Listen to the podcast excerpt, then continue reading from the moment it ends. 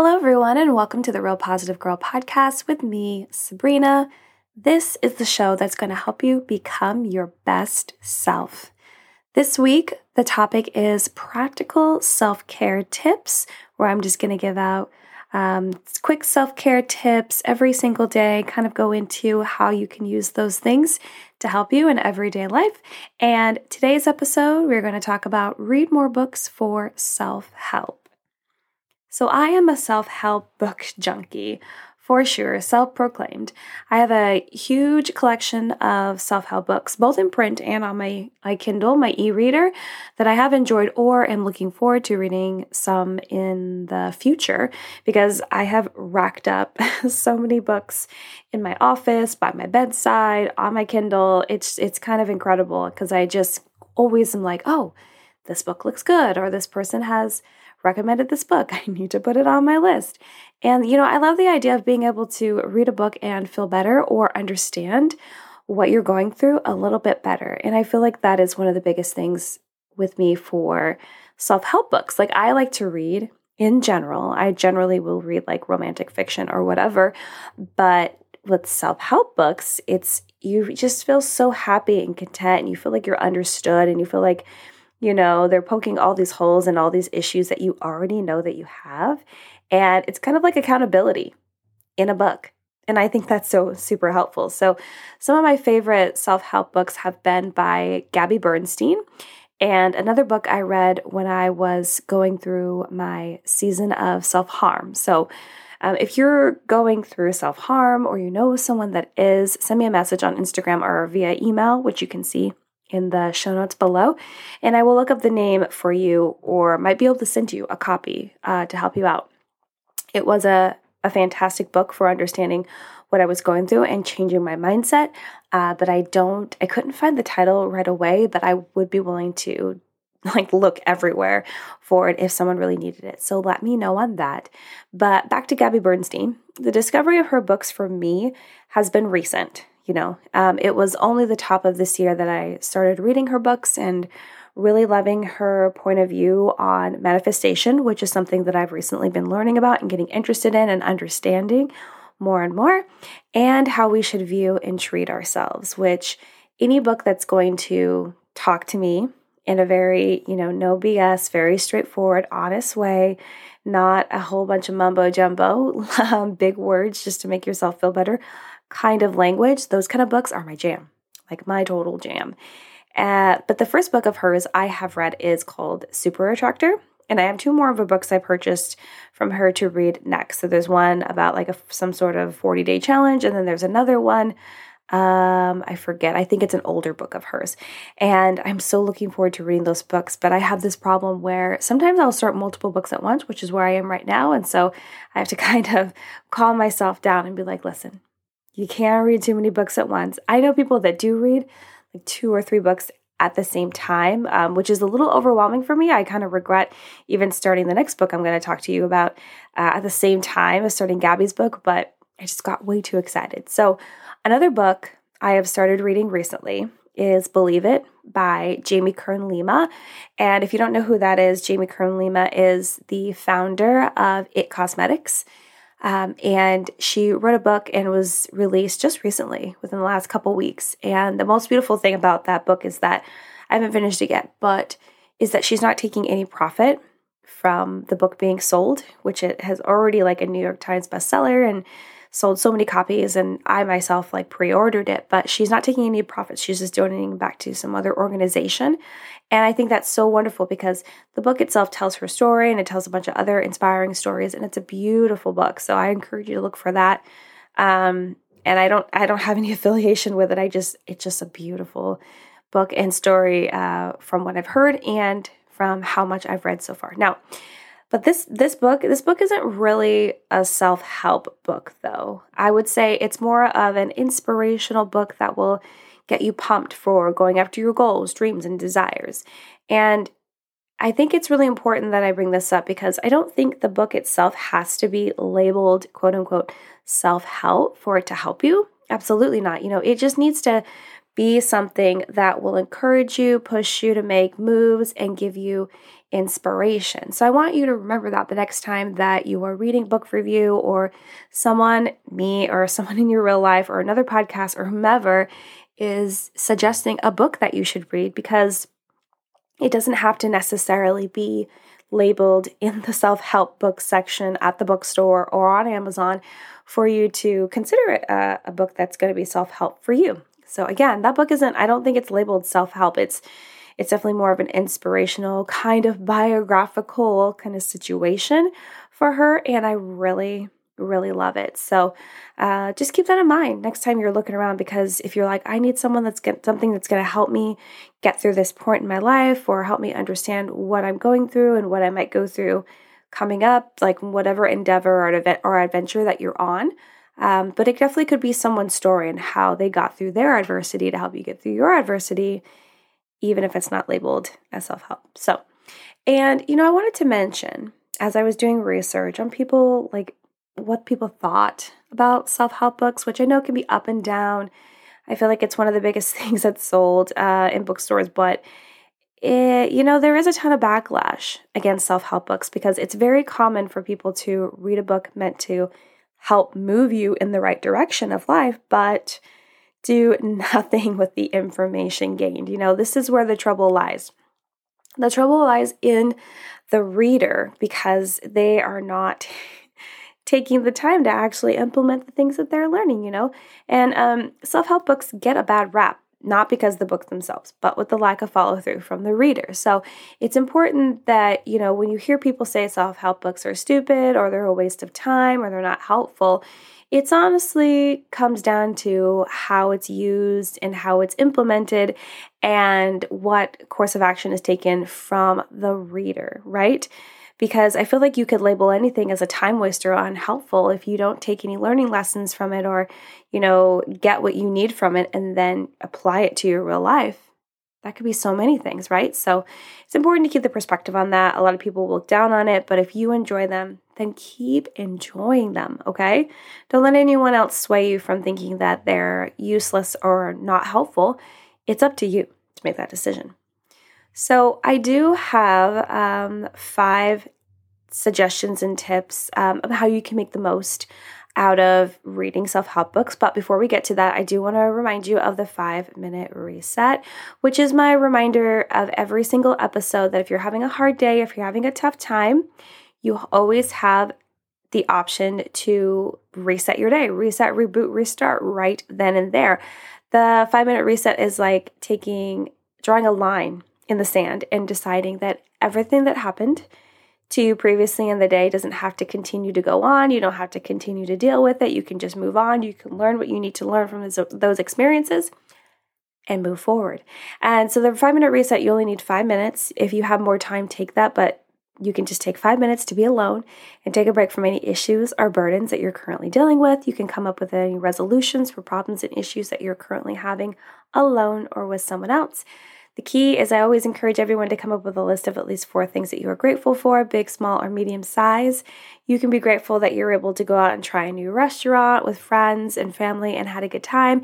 You can be grateful that you got a lot of chores and tidying up done around the house over the weekend. You can be grateful that, you know, the sun is shining more and you're able to get outside and you feel more excited and happy to be alive, because that vitamin D is real. It's real. Or maybe you're grateful that you got some extra sleep because you feel like you're really, really getting behind in your sleep. So you can literally be grateful for anything and everything. The list is never ending, which is amazing. And last but not least, make sure that you're feeling at least neutral, if not positive, about the rest of your day, because hopefully creating your gratitude list and just taking some time to reflect on the positive and blessings that are happening in your life, you will realize that by focusing more on those blessings and positive things, it'll help you get through those really hard negative times, I assure you. But I do hope that you're having a great, great day. So let's chat about how you can make the most out of reading self-help books. Like I said, I have 5 tips. So the first one is to create a short, not long, list of books to read. As I mentioned at the top of the show, I get really excited and I will just be buying books left and right. I'm not kidding. You know, I feel like once a month on Amazon, I'm buying a new self-help book because I get so excited. A lot of times I do try to stop myself. I'll just add it to my cart and then I'll save it for later. And then once I get through a book, I can be like, okay, now I can buy another one. But I have bought way too many. Like I said, I have a small stack on my bedside table. I have a stack in my office, and I have a bunch on my Kindle, my e-reader. So I encourage you to make a short list. I would say don't make a list of longer than 5 books that you would like to read. And maybe if you're a quicker reader, you can just get through, turn over that list very quickly. But if you're a slower reader, maybe 3 would be better on your list. It just depends on if you feel overwhelmed by having a long list that you feel like you have to abide by. So, but I just think a short list is easier. It's, you don't get overwhelmed. You're very determined on what you want to read. And then maybe if you want all 3 of those books to kind of be related to the topic, like the more specific topic, and then next time choose 3 more books that are more, you know, distinct and specific to a certain topic, you know, and then go topic by topic, and it'll just all flow together, whatever way you'd like to do it. Number 2 is to make it easy with audiobooks. So this might not be for everyone. I did forget to mention that I do have self-help books on audiobooks. So it's like in 3 different forms, you know, it's like in print and digital and in voice. But if you enjoy listening to podcasts, or, you know, just like listening to things on the go, I would encourage you to try to get those books in audiobooks, because number 1, it just generally feels like you go through an audiobook a lot quicker because you're just listening. You're not having to sit down and focus and read the book. Like, don't get me wrong. I love reading actual paper books. I prefer my Kindle because I'm able to have a bunch of books on my person. So when I travel or even go to a really big line during Black Friday or grocery store or whatever, I can just whip it out or pull the app up on my phone and read a book for a few minutes. I personally enjoy that a lot. But audiobooks can be so helpful because all you have to do is just listen, and you can totally be multitasking while you're doing that. So you're like feeding your mind, but also moving your body in whatever way you choose. So audiobooks could be a really good option for you. The 2 ways that I listen to audiobooks is either through the Amazon Audible app or through the iTunes or Apple bookstore. So, and they both have some, you know, Amazon sometimes has rights to certain books and authors. I think Apple is the same way, so you just have to check both and figure out what would work best for you. Okay, so the 3rd tip I have is to don't push through terrible books. So this can really like push someone to feel like they have to read a whole book because their best friend in the whole entire world has suggested this book to them. They're like, you're going to love it. It's going to be great. And you're like, okay, but then you start getting into it and you're like, oh, no, I don't resonate. And I feel like there's a difference between trying to push through the first like few, like 5 chapters, and then trying getting to that 5th chapter and still not connecting with the book and being like, I hate this whole thing. But you feel obligated to read it because your dearest, dearest friend was like, you'll love it. I love it. But I'm here to tell you, that is wasting your time.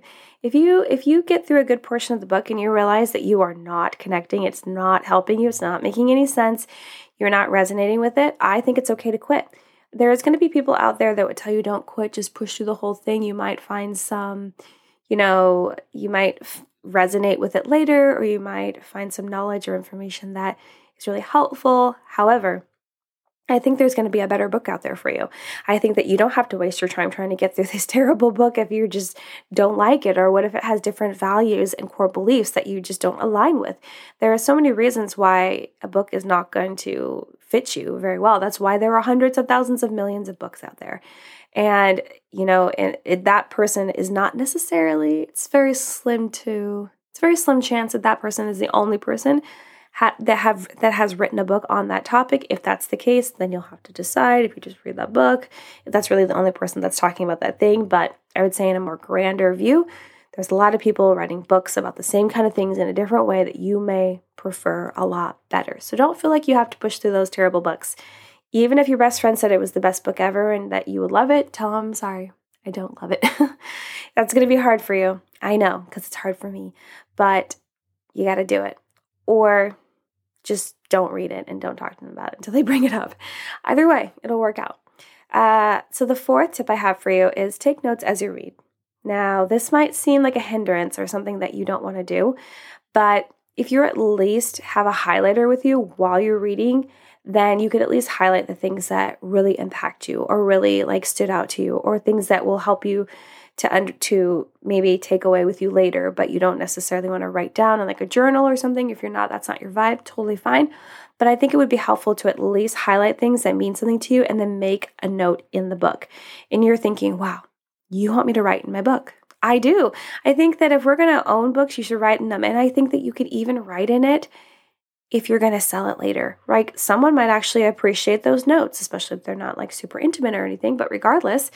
So I would say highlight your book, write little notes in there, or, you know, pair it with like a journal and take some notes, you know, take some nuggets with you for things that are really hitting home, things that you want to remember the next time you encounter whatever situation that it's walking you through of how to get through. I think that is a really smart thing. And I think that you're actually maximizing your ability to extract as much knowledge as possible from these books by taking notes and highlighting. Okay, so the last tip I have for you today, the fifth one, is actually apply the knowledge you are learning. So as I mentioned before, a lot of times self-help books get a bad rap because the readers don't follow through with any of the knowledge or tidbits or direction that they are given. They just read the book and then they feel good for like a few days or a week or two, and then they move on, and then they feel right back where they were, you know? Maybe it's a pit of despair, maybe it's depression, maybe it's sadness, maybe they feel like they're stuck. But it's because they didn't implement any of the knowledge that they gleaned from the book that they're reading. You have to do that. You have to actually apply that knowledge. And if you don't understand it, go back and read it again. There is no law or rule that says you can't read a book again. There's so many books in my life. I will say there are fiction. There's a couple books out there that are not. That are more like self-help books that I have read a couple times. But I don't think there's anything wrong with rereading a book. It's kind of like the people that are like, why do you rewatch that show all the time? Or why are you reading that book again? Or why are you going to see that person in concert again? Like, it's because it's different every time that you watch it, you read it, you listen to it, because you're in a different season of life each time, or you're in a different just mindset in general and what you're going through and what your experiences are. So I don't think there's anything wrong with having repeat encounters with this material. So I would encourage you, though, you have to like take the knowledge away. Like, what's the point of reading the book if you're not going to glean anything from it or use it and apply it in your real life? I just feel like that is an actual waste of time. I would agree with the critics that if you're just going to read a book and then not do anything, not use it, unless the suggestions were really bad, but that would probably qualify as a terrible book, and hopefully you put that book down sooner than later. But yes, actually use the knowledge, actually put it to work in your life, see if it works, see if it's going to help you, and if it's not, but at least you tried, right? You didn't just kind of like halfway do it. You know, you actually like went the whole way and gave it a try and like found out your results, and now you're moving forward. So that's my suggestion for you. Oh, that's it for me today, guys. Thank you so much for listening to the Real Positive Girl podcast with me, Sabrina. Don't forget, there are show notes down there. You can come visit me on Instagram at SabrinaJoyPerozo, or send me an email at realpositivegirlpodcast@gmail.com. And one thing I would encourage you to do is to head over to my website, which is SabrinaJoy.com. And if you hover over the tab at the top of the page that says more, there will be a spot for you to drop down, and you can access my donations page. And if you would like to donate to the show, if you would like to support the show by giving a reoccurring donation or one-time donation, both of them come with thank you gifts, I would really, really appreciate it. But that is all for me today. Just so you know, the next episode we will be talking about in this series is to try a new hobby. But until then, have a good one, and I will see you next time. Bye, guys.